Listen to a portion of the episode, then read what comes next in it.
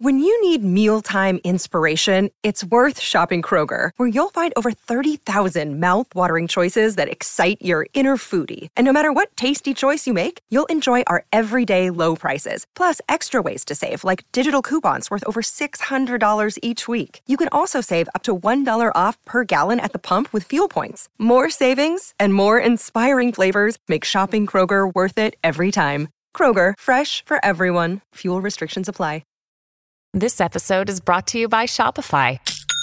Forget the frustration of picking commerce platforms when you switch your business to Shopify, the global commerce platform that supercharges your selling wherever you sell. With Shopify, you'll harness the same intuitive features, trusted apps, and powerful analytics used by the world's leading brands. Sign up today for your $1 per month trial period at shopify.com/tech, all lowercase. That's shopify.com/tech. Welcome to the New Books Network. Hello everyone, this is Maryam Ziaee. I'm your host from New Books Network, and today we are honored to have Dr. Maryam Ziaee with us. Dr. Maryam Ziaee is a lecturer at Victoria University in Melbourne, Australia, and she's here to talk to us about a new model she has developed for Australian pharmaceutical industry. Advanced manufacturing in pharmaceutical industry. And her research has recently garnered more attention due to the negative impacts of the pandemic and the global disruptions in supply chain in general. Dr. Maryam Ziaee, thank you very much for accepting our invitation. And thank you for inviting me.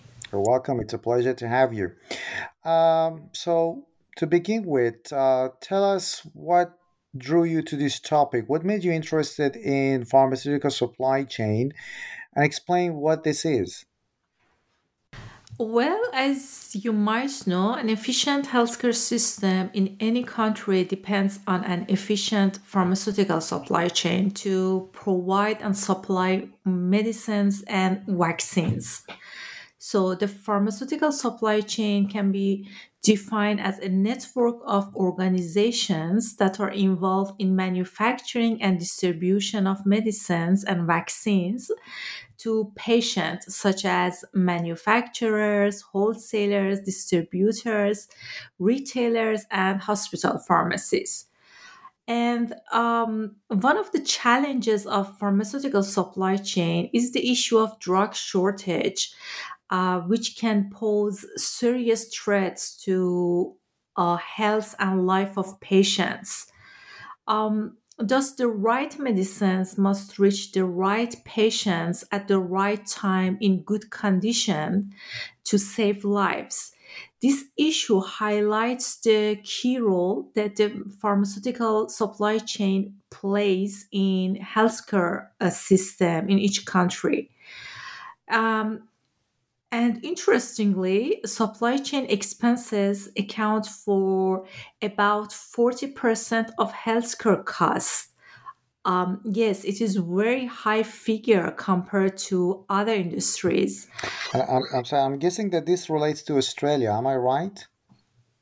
This 38% of healthcare costs. No, it's a general account, yeah, but it might be similar in Australia as well. And so one way to cut such huge costs is improving the efficiency of supply chain. So there are some problems here, like inadequate coordination among supply chain partners in pharmaceutical industry, and also non-deployment of the right supply chain optimization tools.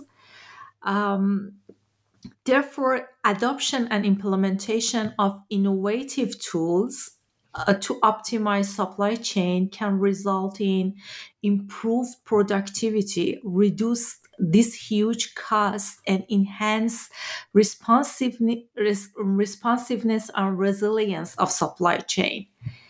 And such improvement can lead to improved healthcare, better management of resources, and patient satisfaction in general. So these optimization tools you're talking about, one of them is artificial intelligence that you have discussed in your research. Am I right? Yes. As you mentioned, the healthcare provide one of the largest and fast-growing data sets, including clinical data and pharmaceutical supply chain data. But this nowadays they're using traditional statistical tools and techniques to capture, manage, and analyze this data. But this data is really huge, which is called big data. And traditional techniques cannot collect this data from various sources to reach meaningful decisions to improve healthcare and supply chain performance. So I guess for big data, you need like really sophisticated tools, and also because it's not like an Excel sheet that you have a set of data. Of you course also need not. Experts. Yep. And this is kind of modern techniques that we call big data analytics. In the short term, we can say BDA. It's helped organization to store, manage, and analyze this huge data. And I chose the Australian pharmaceutical supply chain for my research for several reasons.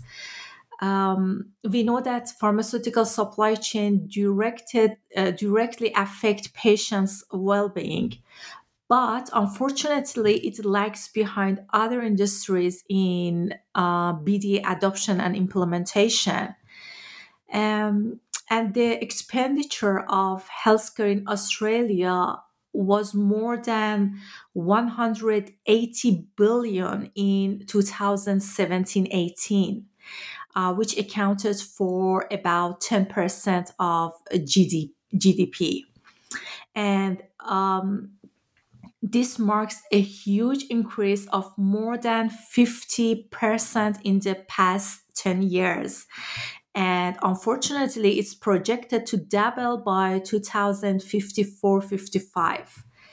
And pharmaceutical industry is suffering from challenges here, like rising supply chain costs, drug shortages, and lack of coordination among supply chain partners. And despite the fact that they generate a huge amount of data, they are not able to capture and address capture this data to address these challenges because of lack of coordination between supply chain partners. So the adoption of BDA can address some of these challenges. But the literature and the research show that Australian pharmaceutical supply chain is remain unexplored compared to Europe and North America. So I've decided to conduct research in this area to be a help for this sector. Mm-hmm. Yeah, I guess American companies are using big data analytics to some extent. I mean, more compared to other countries. And you mentioned some really staggering numbers about Australia composing Australia's healthcare being 10% of GDP, which is quite huge. And but it does have a decent health system because, and also there is also an aging workforce. I guess that also highlights the significance of medicine and healthcare, and also how to reduce costs. I think that's something we'll touch upon as we go further. And when you were talking about big data analytics, you said that it lags behind other industries. So my understanding is that in other areas, maybe they're using this technology more than healthcare system. And there is a challenge, as you mentioned, with data in pharmaceutical healthcare system. I think one of them is the issue of privacy. Am I right? Yes, but it depends on this data depends on the our internal data. But so before you get into that, let's first have an understanding of what big data is, because it's a term that we all talk about, but we don't know what it is. We hear that term a lot, big data analytics, big data.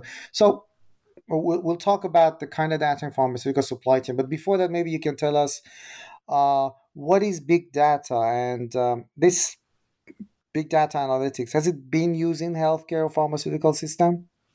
That's a good question. Yes. Generally, big data is defined as 5 words, which starts with "we," including volume, which means massive amount of available data. Velocity means the speed or frequency of data generation. Variety means the generation, the data generation from various sources and formats. Value means the importance of achieving economic benefits from data. And finally, veracity means the quality of data. So thanks to technology, nowadays we have different types of data, including text, images, audios, videos, in different formats, which can be structured, semi-structured, and unstructured. And interestingly, more than 90% of data is unstructured data and difficult to analyze with traditional statistical tools to get a meaningful decisions. So modern technology and techniques in the form of big data analytics can help us in this regard. In reality, BDA encompasses 2 technical areas which are combined. The first is the existence of available data, and the second is the area of analytics, which refers to different analytical tools such as statistics, predictive analytics, data mining, and artificial intelligence. That are needed to analyze this big data. And BDA can create an integrated database for all pharmaceutical supply chain partners to access real-time data about medicine usage and stock level across the whole supply chain to create predictive demand forecasting models.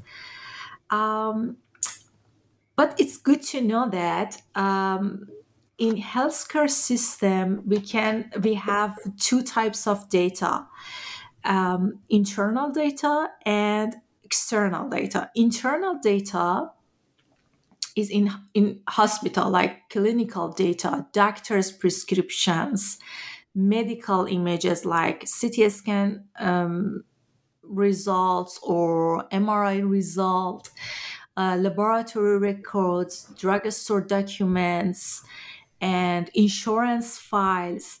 But external data that my research is trying to focus on is generated across the whole supply chain, from supplier, manufacturer, distributors, and pharmacies or retailers. Which are responsible to supply and distribution of vaccines and medicines to patients. BDA has been recently used, as you mentioned, in some countries, like in America. For instance, Pfizer used big data in some clinical trials to develop some new medicines. And also AstraZeneca used this big data during this different phase of drug development and approval processes, which could take a couple of years, a massive amount of data is generated through patient feedback or the tracking of disease over time. And this data provide a valuable source for pharmaceutical manufacturer and also healthcare decision makers to improve the care quality and provide new medicines to save lives. But the use of BDA in pharmaceutical supply chain is underexplored. Therefore, I investigate the BDA application across the supply chain entities, which is really novel, and I think it's the first of its kind. Thank you. That was good to know about like external and well, because we tend to think of pharmaceutical data is only internal doctors, but there is also another side of it, which is the manufacturers and supply chain, as you mentioned.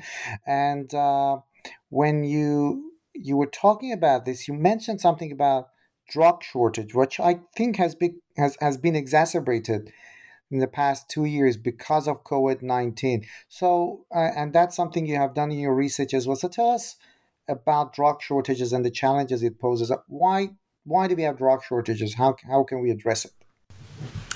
Yeah, thank you for this interesting question. Drug shortage has been an ongoing issue in Australia and most of the world. For instance, there are currently 270 medicines in shortage in Australia. And as you mentioned, is even worse due to COVID-19 pandemic. And Australia's pharmaceutical supply chain is highly fragmented, and data sharing among supply chain partners like manufacturer, wholesalers, and pharmacies is poor. So manufacturers don't have any visibility over pharmacies' data and their stock level.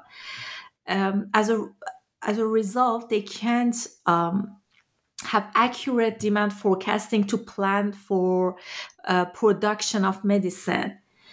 Another reason can be another reason is that Australia is a small market for pharmaceutical manufacturers, who are mostly located outside Australia. And these domestic suppliers generally keep a low stock due to short expiry dates and profit margins. And unfortunately, the statistics shows that 1/3 of alternative measures to address drug shortages have adverse effects on patients, such as side effects due to change of drug routine administration or alternative medicines, or longer recovery time, or longer stays in hospital. And all of these increased healthcare costs in Australia.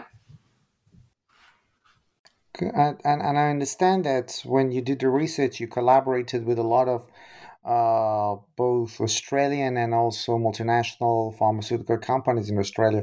But tell us how you collected your data and how you built that model that you proposed. Yeah, it was a qualitative research, and I tried to capture a holistic view of the Australian pharmaceutical supply chain to investigate their readiness for BDA adoption. So I realized with senior managers of 15 key organizations in Australian pharmaceutical supply chain, including 5 Australian or multinational manufacturers like Febra, GSK, Roche, MSD, and Baxter. And I also connected with 5 wholesalers and distributors and 5 public hospital pharmacies to present a comprehensive picture of their supply chain activities in a real-world context. To adopt BDA, these organizations need to know what factors motivate or hinder them for innovation adoption. So I classified the determinants of BDA adoption in pharmaceutical supply chain under three main categories, like technological, organizational, and environmental factors or context, which provide a full understanding of what resources and capabilities these pharmaceutical manufacturer, wholesaler, and pharmacies have or require to get, and what barriers they are likely to face if they go on to adopt and implement BDA. Mm-hmm. Yeah, and I understand that this is so you actually got data from practical industry. You went to the industry to talk to them. You investigated their processes, and the model that you've built. What I read is that it's quite detailed, and you provide a series of steps, and you analyze many things. For example, you analyze the model from perspective of technology, human resource, leadership, and you provide insights as how they can adopt it. So let's talk about pharmaceutical manufacturing, which is the most important part. How does big data specifically helps them to improve their operations and also to, respond to unprecedented events or unforeseen events such as shortage or pandemic or an outbreak of a disease? Thank you for asking this question. We can actually, supply chain activities can be divided into five major processes. Including demand planning, sourcing of materials, production, distribution, and return of products. And in my research, I investigate the impact of BDA adoption on each supply chain process. And the results show that for demand planning, BDA can enable supply chain entities, especially manufacturers, to have improved visibility over the whole supply chain and also the market. So it enables them to monitor consumption and the usage of medicines and the demand rate in real time and make accurate demand forecasts, which can reduce recurring drug shortages in Australia. The second process of supply chain is sourcing materials. And according to my research, BDA can help pharmaceutical entities to source and manage their stocks more effectively. And this can likely address the drug demand at hospitals and respond to unanticipated disruption like drug shortages. In addition, with the help of BDA, organizations can evaluate and measure the performance of their supply chain and the suppliers and analyze their suppliers' performance based on main criteria like delivery punctuality, quality, and cost. And the third process is a production of medicines and vaccines. And BDA can assist organizations in their production planning and inventory planning and management as well. The analysis of real-time data has been used to develop a model for energy management systems in manufacturing environment and can reduce both emission and production costs. And as for distribution of products and medicines, BDA can yield information about suitable geographical locations and target audience for medicines and vaccines, and also it can save costs through improving decisions making about delivery modes and geographic location of patients or hospital pharmacies. And the last one is return of product. And the application of BDA can be effective for identifying drugs that are about to be obsolete, or and we can identify areas where these drugs might be in higher demand. And this can improve inventory management by minimizing stock wastage and also related costs.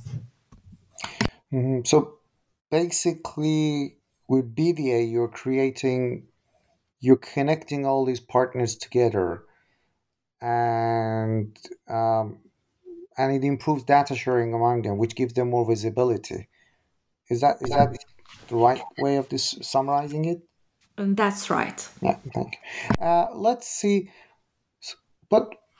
So that sounds great there, but what is it that stops pharmaceutical organizations or manufacturers from adopting this BDA? So what are some problems in BDA, especially in Australia's healthcare and pharmaceutical system? Why are they lagging behind? Okay, as I mentioned earlier, insufficient data sharing among the partners in pharmaceutical supply chain can lead to inaccurate demand forecasting and drug shortages. So what is demand forecasting? Is it they try to predict how many items they need in the future, so it's based on their data, right? Yeah, that's right. We can predict how many or how much products we need to produce in order to satisfy our customers' needs. Yeah. The other reason is pharmaceutical entities need a combination of IT infrastructure and skilled human resources who are proficient in domain knowledge, such as supply chain management and healthcare or data analytics. And Australian pharmaceutical manufacturers have high level of technical maturity. However, it's the opposite in hospital pharmacies. And they lag behind other industries in this regard. Also, top management support is another important factor for BDA adoption. And implementation of BDA requires a considerable amount of investment for upgrading the IT system and also employing scientific or analytical professionals, and also holding training programs for current employees. And without the support of top management, BDA adoption is unattainable. So as my research shows, hospital pharmacies are government funded, so which makes them like service quality, and so it makes them to focus on their service quality. So there is no willingness to invest in BDA adoption. Last but not least, pharmaceutical healthcare industry is highly regulated, and this rigid regulatory framework poses a challenge to BDA adoption? Yeah, I think in America, the healthcare system is more or less private. There is some funding by the government, but I guess it's more or less private. But I know that in Australia, they have this good insurance scheme, and that's, as you mentioned, might be the reason that they're still lagging behind in adopting BDA analytics. But from what you have told me, it sounds like this model is not necessarily restricted only to pharmaceutical manufacturing. We can adopt it in other industries as well. Am I right to assume that it's applicable in other areas as well, other industries, or maybe in other countries too? Yes, definitely. This model is applicable in other manufacturing industries because BDA is still a new phenomenon and need to be explored. So I've developed a strategic model for BDA adoption, and this model enables manufacturers to make precise demand prediction and make real-time informed decisions and to create accurate production plans and optimize their manufacturing processes to avoid either product shortage or oversupply. So this model helps manufacturers to save costs, improve operational efficiency and performance, and increase their productivity and boost their benefits. And they can also expedite the development and launch of new products and increase their global competitiveness. So at the end, I provide some recommendations and action plans for industry and government agencies, which help them to move towards artificial intelligence and big data analytics adoption. I think what we just discussed was simply scratching the surface. So the research itself was quite detailed, and there are lots of action points that can be adopted. Dr. Maryam Ziaee, thank you very much for this conversation. Thank you for your invitation.